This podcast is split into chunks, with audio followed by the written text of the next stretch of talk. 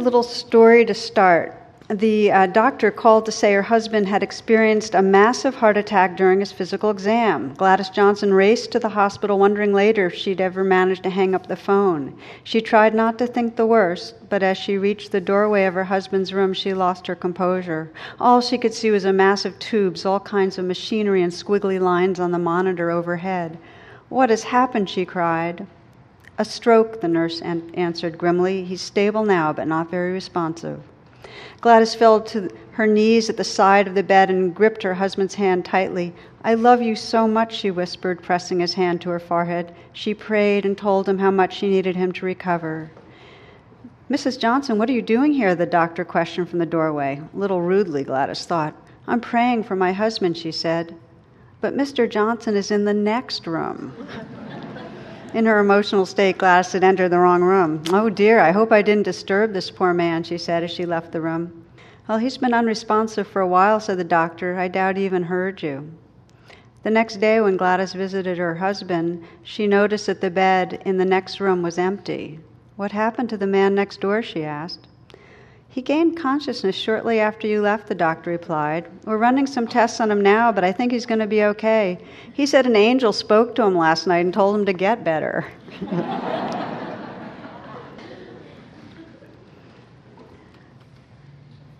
when there is a presence that's love, loving and accepting, known or unknown, just presence, loving and accepting, there is in some way the healing of homecoming.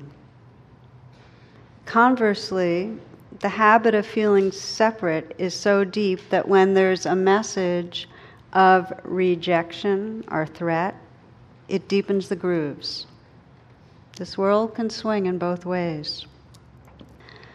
Tonight, what I'd like to talk about is how we sustain a sense of separateness from each other. How is it that we, in our moments and in the big swaths of our life, create separation? And how do we wake up out of that to know the truth of who we are? The Buddha described our habit of feeling separate as a trance or as a dream. And Einstein said it similarly. This is a, now it's a very well-known uh, quote. He said, "A human being is part of a whole called by us the universe, a part limited only in time and space. Yet he experiences himself, his thoughts and feelings, as something separated from the rest, a kind of optical delusion of his consciousness." This delusion is a kind of prison for us, restricting us to our personal desires and to affection for a few persons nearest us. Our task must be to free ourselves from this prison by widening our circles of compassion to embrace all living creatures and the whole of nature in its beauty. One of the other great Indian teachers put it simply, he said, don't push anyone out of your heart. We're not free if we're pushing anyone out of our heart. So we become aware of separation usually when we're suffering, but we're usually not aware of in a kind of conscious way of, oh, I'm separating myself from another person. We just feel the emotion of aloneness, our shame, our guilt, our fear, or one of those. So, one of the inquiries is to begin to look more closely and really to sense in our culture, because our culture sends all the messages and creates the beliefs and assumptions that keep us making separations, how is it happening? And I'd like to share with you this just over the last couple of weeks. Uh, I get a lot of emails, a lot of calls, and so on with people describing what they're going through. And I'd like to just give you some examples from these last few weeks that really are a kind of amazing illustration of the prison of separation uh, that is very much created and perpetuated by the delusion of the culture. One friend describing what it was like to grow up gay and to have to live with the shame of the secret and then to have to live with the extraordinary hurt that he experienced from his father's reaction for the next 10 years after he revealed his orientation. That's one person. Another woman who's obese saying that everyone that sees me, all they see is a body and a person who's out of control in their mind. Another friend whose son is ostracized because he's not athletic. Two women describing their diagnosis of cancer and how the diagnosis, that C word, has put them into another world in the mind of many people they know. My mother, who some of you know, 84, who describes going places with me or my sister and when somebody when talking to somebody else how that other person will direct the conversation to me or my sister and how she's invisible and what it's like to be an older person and be invisible. Perhaps the most extreme um, a couple of weeks ago friend here in class african american man described uh, what happened in his mind when he came here to class early took a seat. All the seats in the room filled except the one next to him. So I'm going to read. Uh, Travis sent me a bit of his blog. I'm just going to read a little bit of what his experience was. So he says, So the seat next to him is empty. He said, I was a little set off by this until the ghost of racist past sat next to me. I became very distracted by the ghost sitting next to me. The ghost said, Empty seats are devoured in this hall, so why am I sitting next to you? As the meditation began, the ghost in the empty seat continued to whisper in my ear. His rap filled my mind with anger and frustration. Trust me, reader, you don't want a ghost in your ear during meditation. Someone might say, Why is this a big deal? Someone may also say, Why listen to a foolish ghost? I tried to ignore him, but the ghost of racist past nibbled at my ear. He asked these questions why am I the only person to sit next to you? Do they think you would rob them? No, that's absurd, I replied. I don't think they felt that way. The ghost response is, Well, maybe you have an awful smell. No, no, I was clean. You look intimidating? I don't believe a 41 year old black man in dress pants and a button down creates fear and intimidation.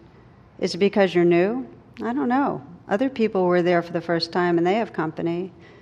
This situation bothered me for the rest of the evening to the point that I did not and could not follow the rest of the Dharma teaching. And I remember the teacher announcing that volunteers were needed with the tea and snack table. It was my intention to help out because the week prior I helped put away the setup. When it was announced this week, I thought to myself, they don't want a black man to help. So, right after the service was over, the ghost of racist past escorted me out after I put my chair away.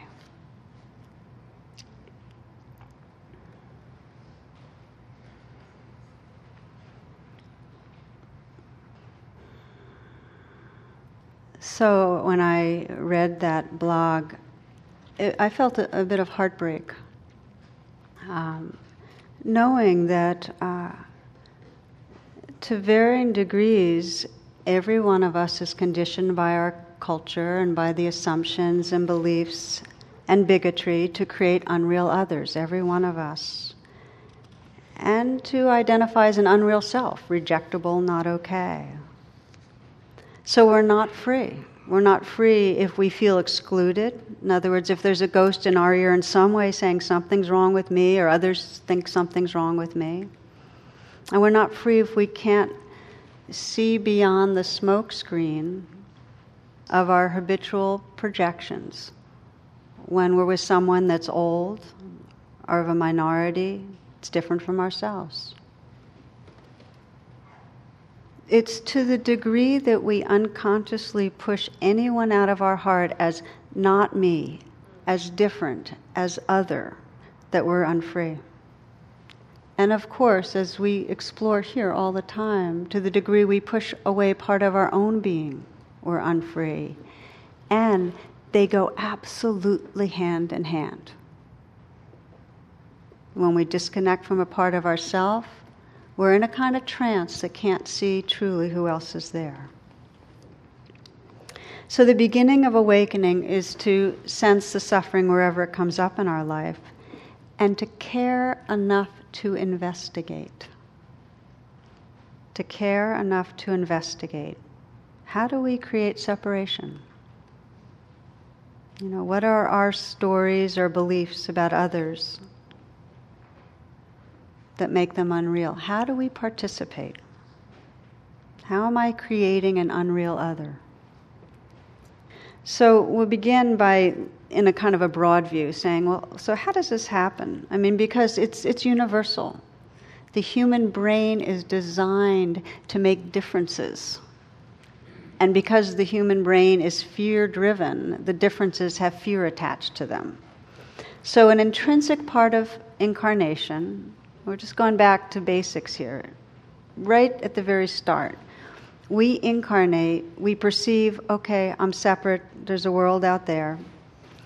And so there's a sense of endangerment, of insecurity, that we're vulnerable, we're going to die, somebody out there or something, some animal could threaten us. Okay, so right from the get go, there's some mistrust of self and other. Most of our history, we were prey to some other creatures. So that's really there. We had to discern who's out there and is that creature going to hurt us. All of our human history, we've been warring to try to secure resources and to defend what we've already got. We've always been at war, humans. So we've been warring to secure ourselves against and dominate other tribes, other religions, other races, other genders. Okay, that's been going on. We've been warring in our own close in family units to get our needs met. Okay, the other's not just the other tribe, it can be our sister or our mother if they're not meeting our needs.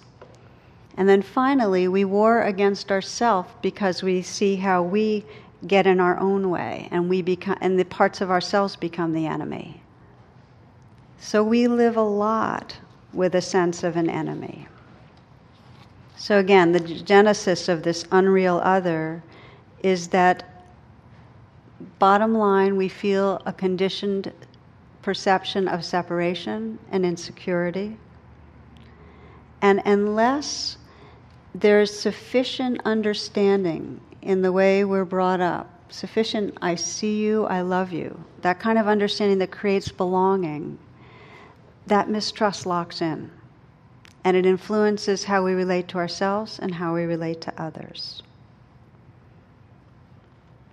We can see it in the family systems. One of the stories that has always touched me is of a family going out for a, a meal, and the parents make their order, and then this little boy says, I'll have hot dogs, french fries, and a Coke. And the father says, Oh, no, he won't. He's having meatloaf and carrots and potatoes and milk. And the waitress says, looks at the little boy and says, Okay, hon, so what do you want on that hot dog? You know? She leaves, and they're just stunned, you know. She leaves, and he looks at them and he says, You know, she thinks I'm real. What happens when there's mistrust is we develop an unreal self because we have to mold this self to make it. Does that make sense? We have to kind of create a self that's going to get accepted, approved of, in some way get some benefits. So we mold this self to, to get what we need, to elicit positive responses. And if we're trying to be somebody that'll get a certain response from the world, we're disconnected from our authenticity, from our realness. So we mold a self that's going to get sex or money, power, safety, comfort. We kind of shape ourselves. And we shape a self that defends with blaming and lying and avoiding and numbing, you know. We have to fit the cultural expectations of what it means to be okay you know, the gender expectations. One, one person wrote, My ancestors wandered lost in the wilderness for 40 years because even in biblical times, men would not stop to ask for directions, you know. so we know it. You know, there's a certain thing. And again, that I was so struck when this woman told me about her son who he wasn't athletic. Well, it matters to be athletic. Or if you're a male, you, you know, there's a lot of pressure to appear successful and strong and not reveal vulnerability. And it's in this culture. And then women, they have the pre- so much pressure on appearance so as to cause all sorts of disease. Out of that trance of separation, there's comparing mind, there's this real need to be um, superior. Even in, in, in spiritual life, there's a sense of competing to be better than others in some way. I like this story. The rab- this rabbi's on his knees and he's pounding his chest and going, I'm nobody, I'm nobody, you know, kind of really being humble. And so the cantor then's impressed by it. So he joins the rabbi on his knees. He goes, I'm nobody, I'm nobody. And then the custodian sees them from the corner. He can't restrain himself. So he joins the other two on his knees, calling out, I'm nobody, I'm nobody. At which point the rabbi nudges the cantor with his elbow, points at the custodian, and says, Look who thinks he's nobody, you know? so this competitive thing. So I call it like I've referred to this as the spacesuit self, that we create a self that is to get what we need in the world. It's a kind of expression of the ego. And the more we're in that self, trying to get our needs met, the less we see who others are. We just see their spacesuits. Mark Twain writes, When I was 14, my father in particular was such a fool. Embarrassed, it embarrassed me to have him around. I marveled at age 21 how in seven years the old fellow had learned so much. You know? So our lens, you know. And we know that when we're caught in feeling inferior, that we see others as the source of judgment. And when we're caught in feeling threatened, others are the oppressor. When we're caught in feeling lust, others are the object of desire. And one of the biggest ones is that we get caught in feeling that we're right and needing to be right. That's one of the most key expressions of the separate self and the spacesuit self. Okay? That we get caught, the unreal self is really hooked on, out of that insecurity, being right. There's a, a saying that the world is divided into those who think they're right. And that's the whole saying. You know, it's just that's it. We think we're right. And I love this story of this Taoist master sitting naked in his mountain cabin meditating. A group of Confucianists enter the door of his hut, having hiked up the mountain, intending to lecture him on the rules of proper conduct. When they saw the sage sitting naked before them, they were shocked and asked, What are you doing sitting in your hut without any pants on? The sage replied, This entire universe is my hut. This little hut is my pants. What are you fellows doing inside my pants? You know?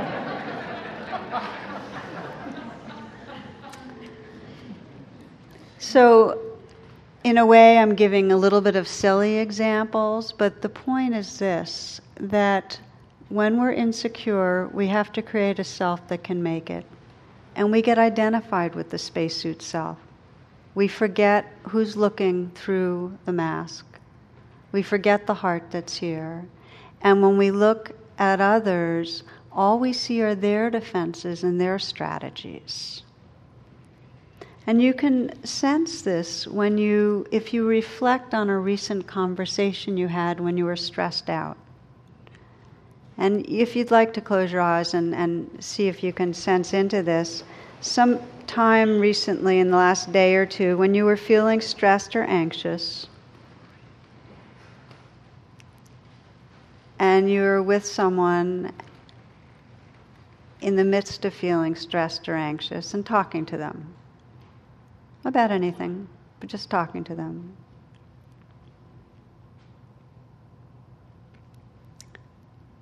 And if you go back to that conversation and just sense how were you perceiving that person in your stress state?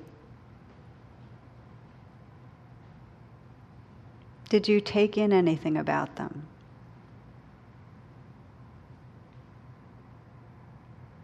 Do you have any sense of what was mattering to them, really? what their needs were in the moment or in the day. Or were they in some way a two dimensional character in a play that starred you and you were just paying attention really to your world? How much were you picking up?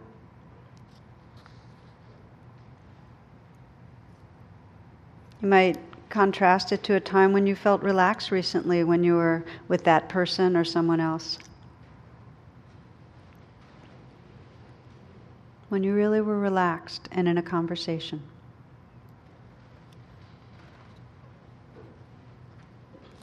Where you didn't have to prove anything, defend anything, get anything. For some of us, it can take a while to come on to one of those, remember one even. But sense when that was, when you felt relaxed without an agenda, and sense how you were perceiving the other person. What were you noticing?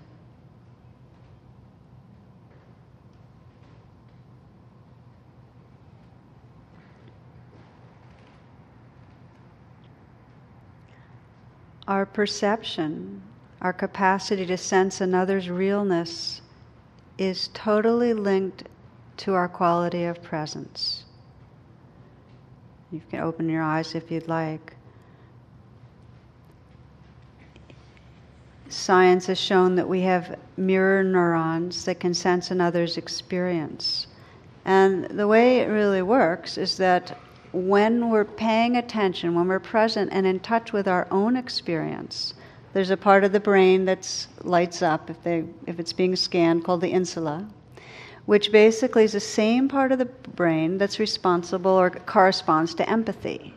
What that means is if you're able to pay attention inwardly with some sensitivity and presence, you can tune in to where another person is. If you're connected right here in this moment, contacting your own experience with some presence, that awakeness and receptivity will include the other. So the flip side is when instead we're afraid, we're reactive, and we're not intimate with our own experience. In other words, if we're afraid but not being with that fear, our way of relating to others is going to be they're just a character on the stage. They're not going to be real. The suffering of that is war, is dividedness. When we're afraid but not present with that fear, we end up making war. So I'm going to say as a preface that I don't feel, I don't have a kind of a pretense of having a solution for our current uh, war, the wars that we're in right now. I don't have a solution for how we're supposed to deal with them or get out. But there's no hope in moving towards peace unless we start asking some really challenging questions. And so I'm just going to put a few out there in the room. And one of them is how do you feel when you hear that drone missiles have killed members of the Taliban? Like, what goes on inside you when you hear that? Just to kind of ask yourself that.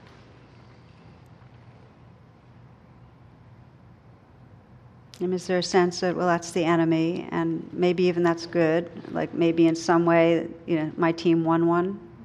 Or is there, well, I'm not going to even ask you, just sense what you notice.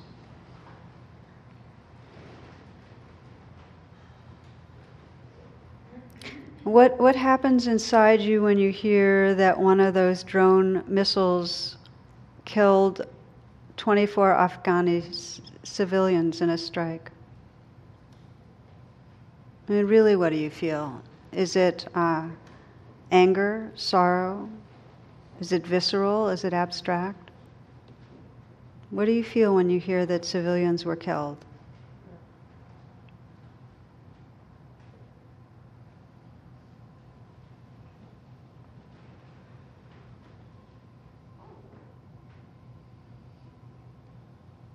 What about if your son or daughter or brother or sister was there and was one of those civilians?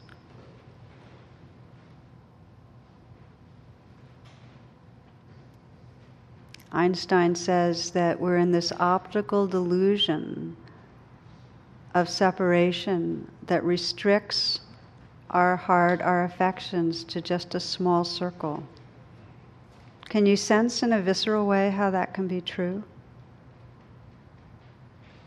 That the more unreal the other is, the more okay it is to kill them, that they're not like us in some way, that they're bad, that they're undeserving, or maybe they deserve to be killed.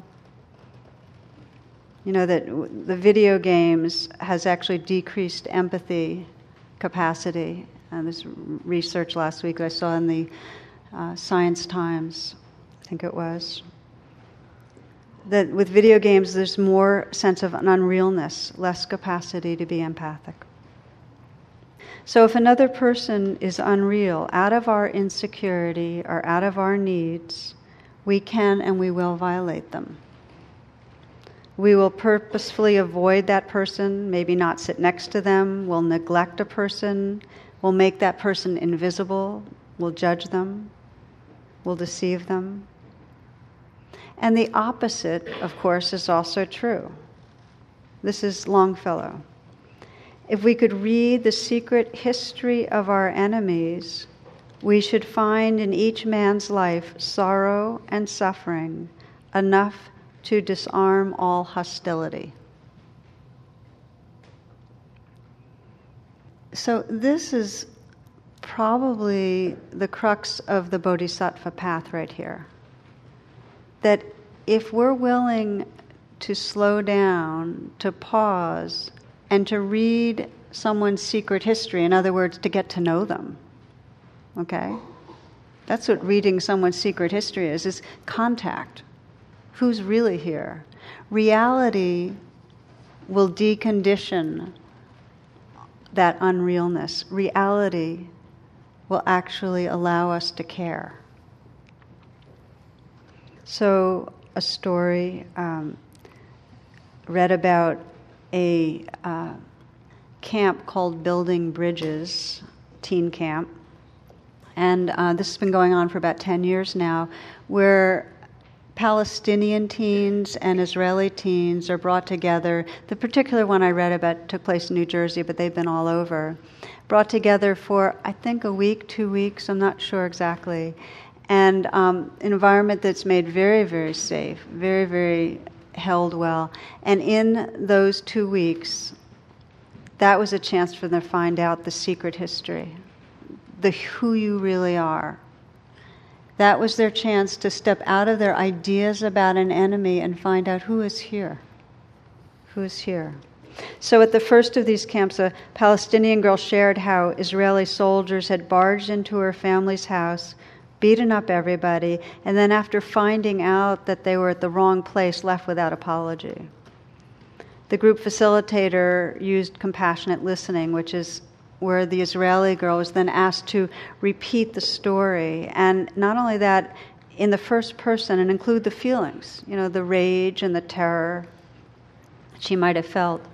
And after listening to the Israeli tell her story, the Palestinian began to weep. And she said, My enemy heard me.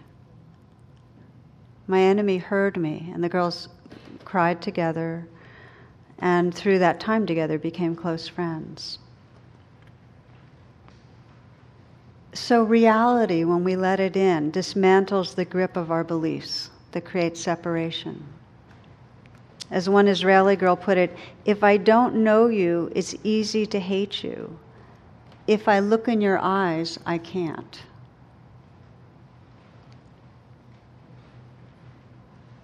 So, just to say, it's not easy to step out of centuries of conditioned reactivity, you know, my race against yours, my tribe, my ethnicity. And yet, the, if it matters to us, if peace matters, if freedom matters, the only way is to commit to deepening our attention, deepening our presence. It's the only way to, again, this is Einstein, free ourselves from this prison. So, how do we do it? I mean, the beginning is that we practice as we're practicing so that we get real with ourselves. We learn how to bring the attention inward so that we actually, rather than reacting from fear, even know how to say, fear here, fear here. You know, we begin that way. We begin by finding people that it, where it's safe enough for us to begin to explore together how we create separation and how we feel separation. For those that are here regularly, you hear me announce many weeks that we have affinity groups that meet, uh, people of color groups, LGBTQ groups. And sometimes people say to me, Well, Tara, if the Dharma is the Dharma and everybody's all one, why are, why are we having these separate groups?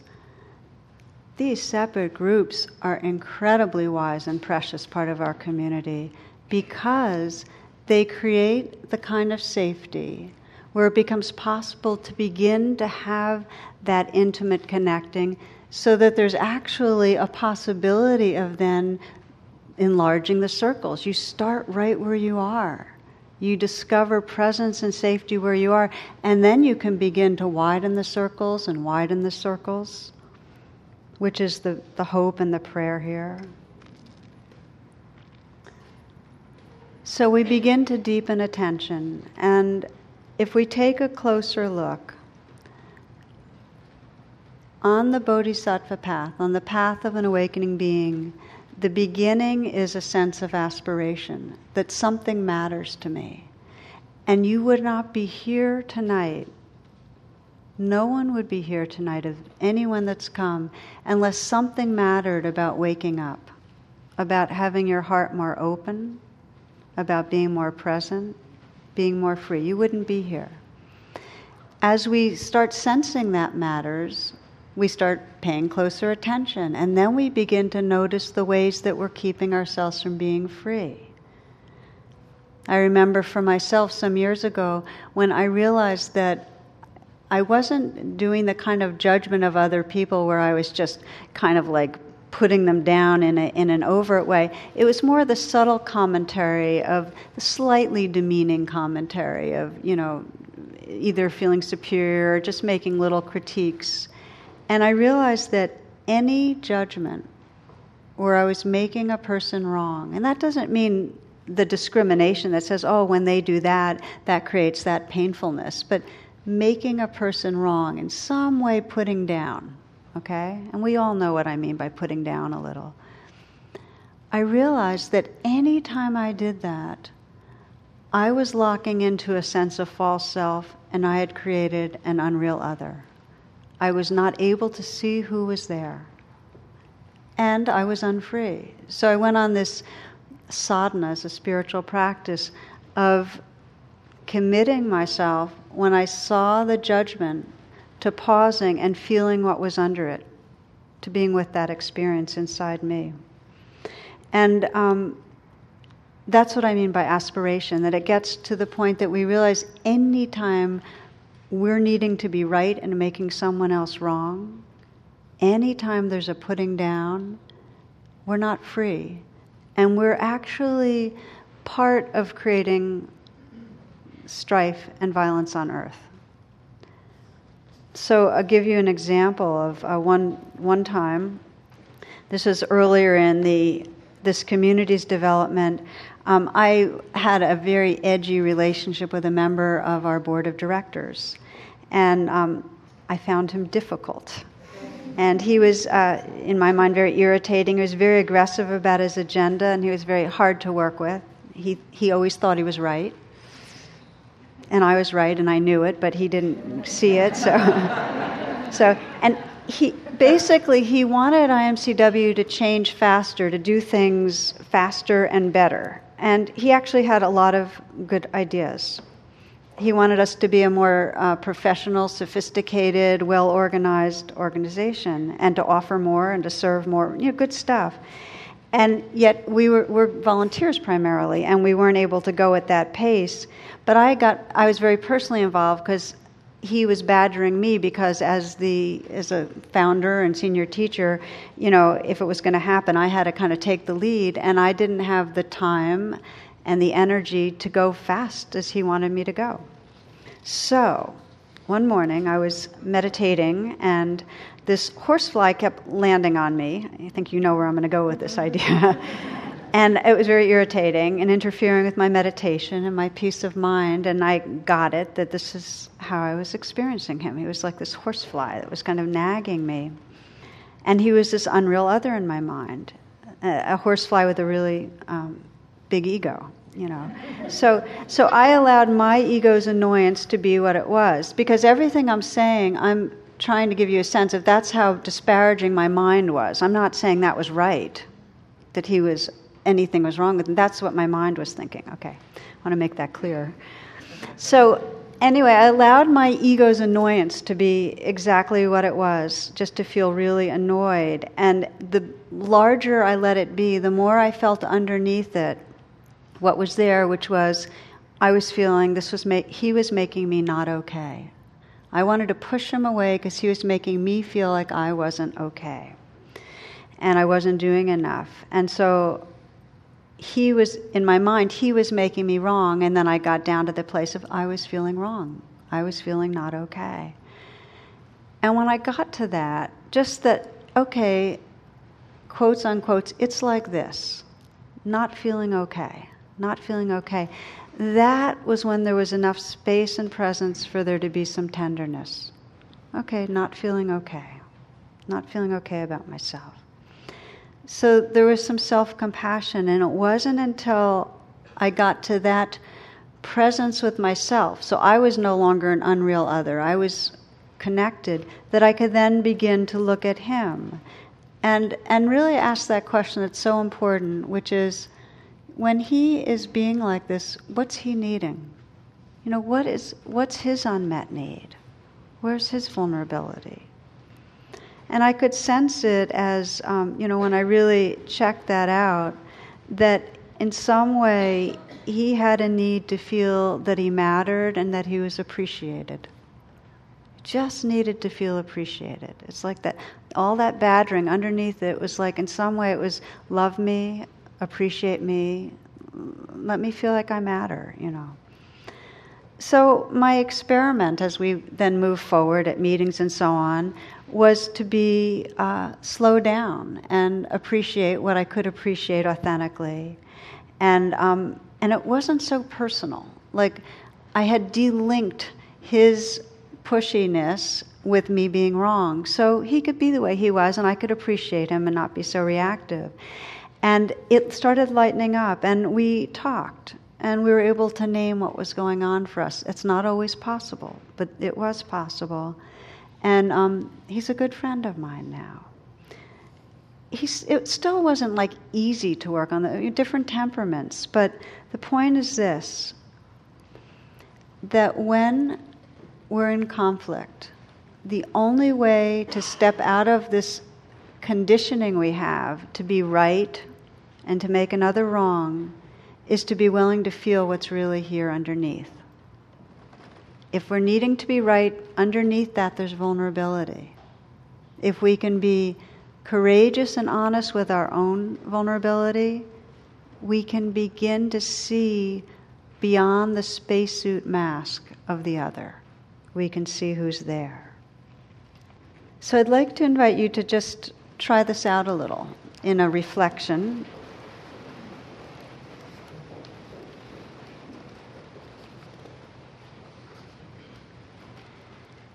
And as with all of these ways of trying on the Dharma, very consciously pause right now. In other words, invite yourself to arrive right here. And just take a few full breaths.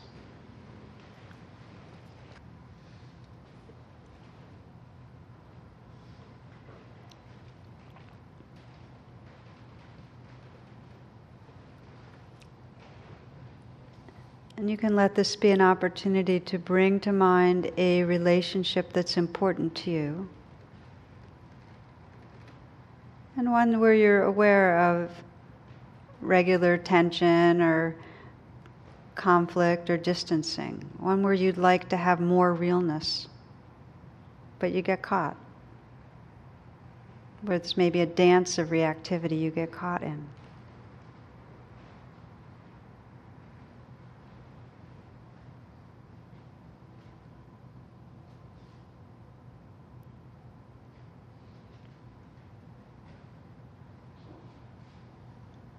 It might be a close personal relationship or one at work, but some relationship where you know there is that reactive dance and we know when we're reacting, the other becomes unreal other. We're not sensing who's really there in their wholeness, and we're not coming from our wholeness. So just take that relationship and pick a kind of one of the routines you go through, as if it's a movie that you're watching right now, where that person's behavior or their words, whatever it is, might set off something in you, where you get stuck in reaction.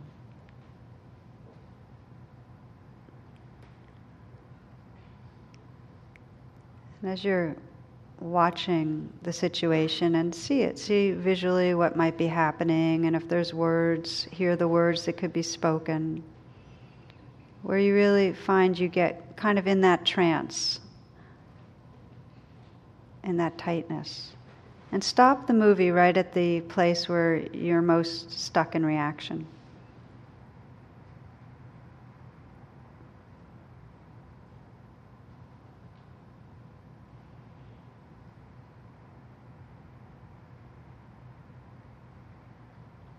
When you've kind of frozen the frame, just take a moment just to acknowledge okay, so this is a stuck place. Just to, almost as if this pause right now, just is a chance to examine something with interest.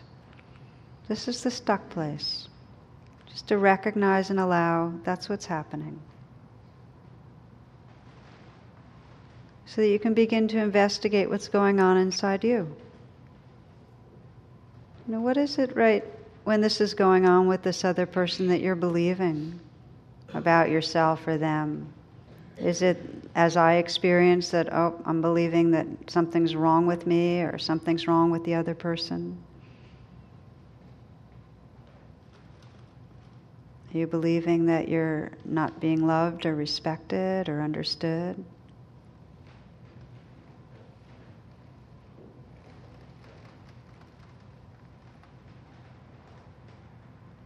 When, you're in that place of reactivity, what is it you're most feeling?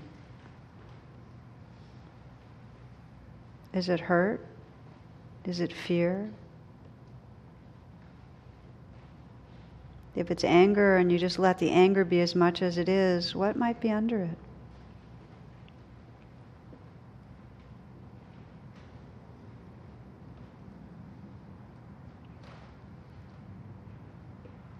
Just to begin to sense into your own vulnerability, perhaps your need to feel that you're okay or cared about. Just take a few moments in the silence now just to feel really the unmet need or vulnerability and just breathe with it and offer kindness to your own experience.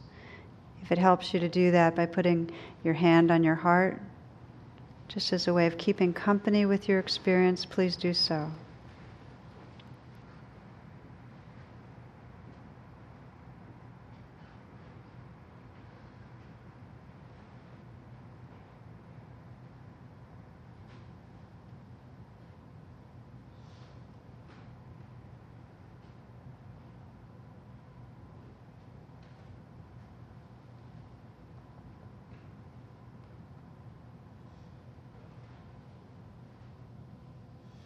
So you're slowing down this chain reaction and pausing and just feeling your own heart a bit. What's really happening in this kind of trancy dance we get into.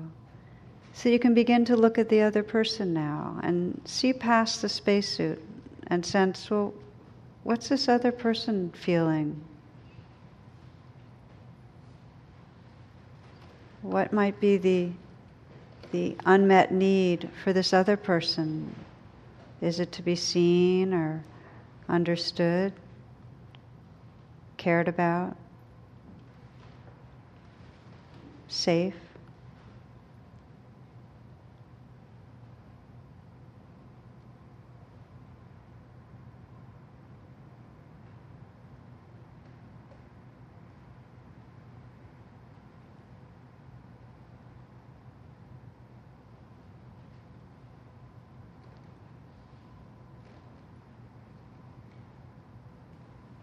See if you can be the space or awareness that includes you both.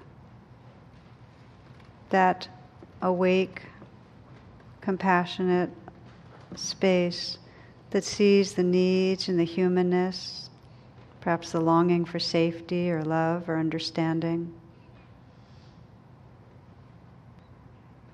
And know that as you pause and are willing to investigate and open in this way, you're planting the seeds for peace, not only in your own life, but in this world.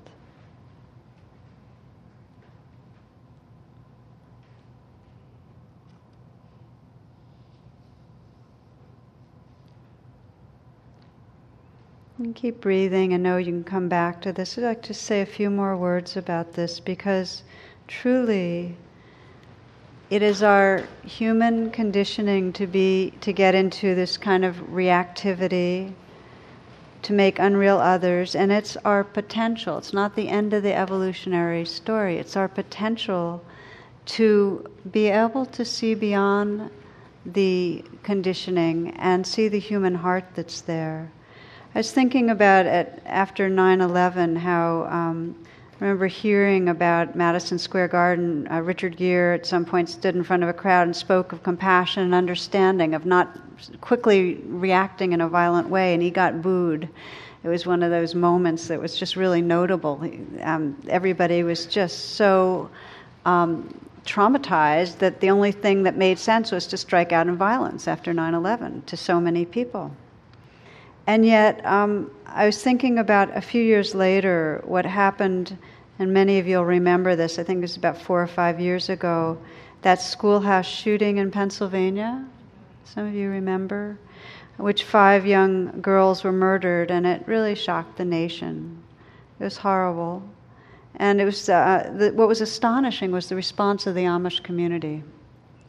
I remember reading about it that they had lost five of their own children and yet they didn't hesitate to comfort the family of the gunman who had taken his own life. Um, they, they attended his funeral. And it just couldn't have been a starker contrast to Madison Square Garden. This is just to point to the possibility of our human consciousness that it's not our fault that we create unreal others. And it's not our fault that we live in, our, in the beliefs and assumptions of our, of our culture.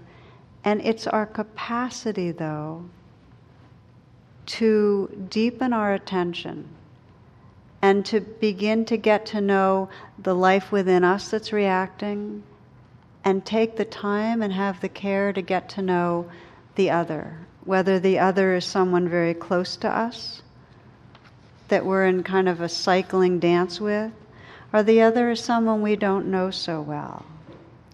So, this is not an abstract spiritual goal. It's very immediate. It's truly, if we're on the spiritual path, it is the question we can ask ourselves how am I creating separation? And how can I deepen my attention? So, final um, reading, if you want to just come, we'll just take a few moments to sit and close.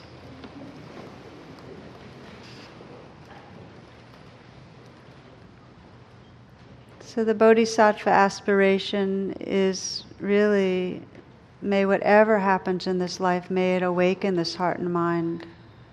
That means whatever relationships we're in, can we find the ways we create separation, the ways we insist on being right and making others wrong, the ways we defend ourselves or control? And can we seek to wake up from that and find out who's really here?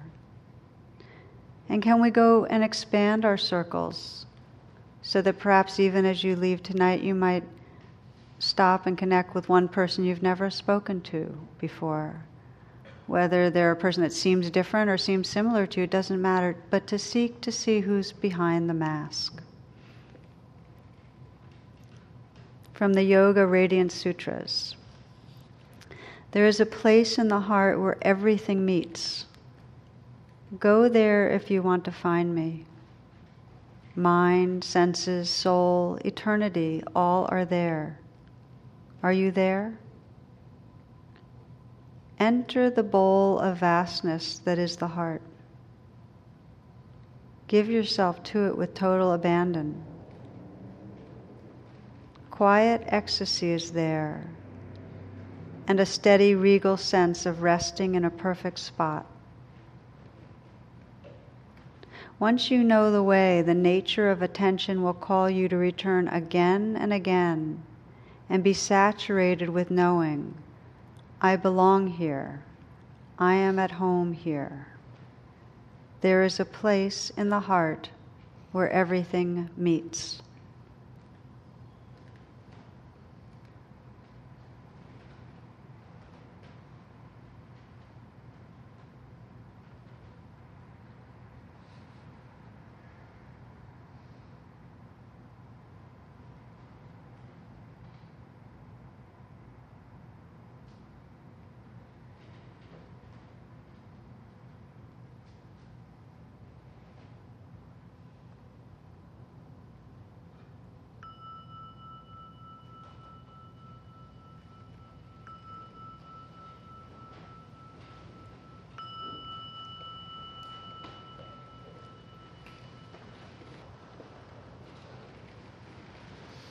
Thank you for your attention.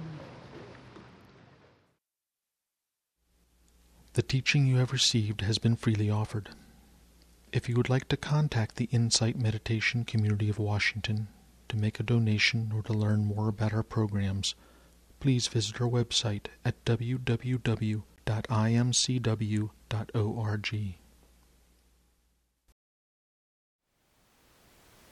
Thank you for listening. To learn how you can support the teachers and Dharma Seed, please visit dharmaseed.org slash donate.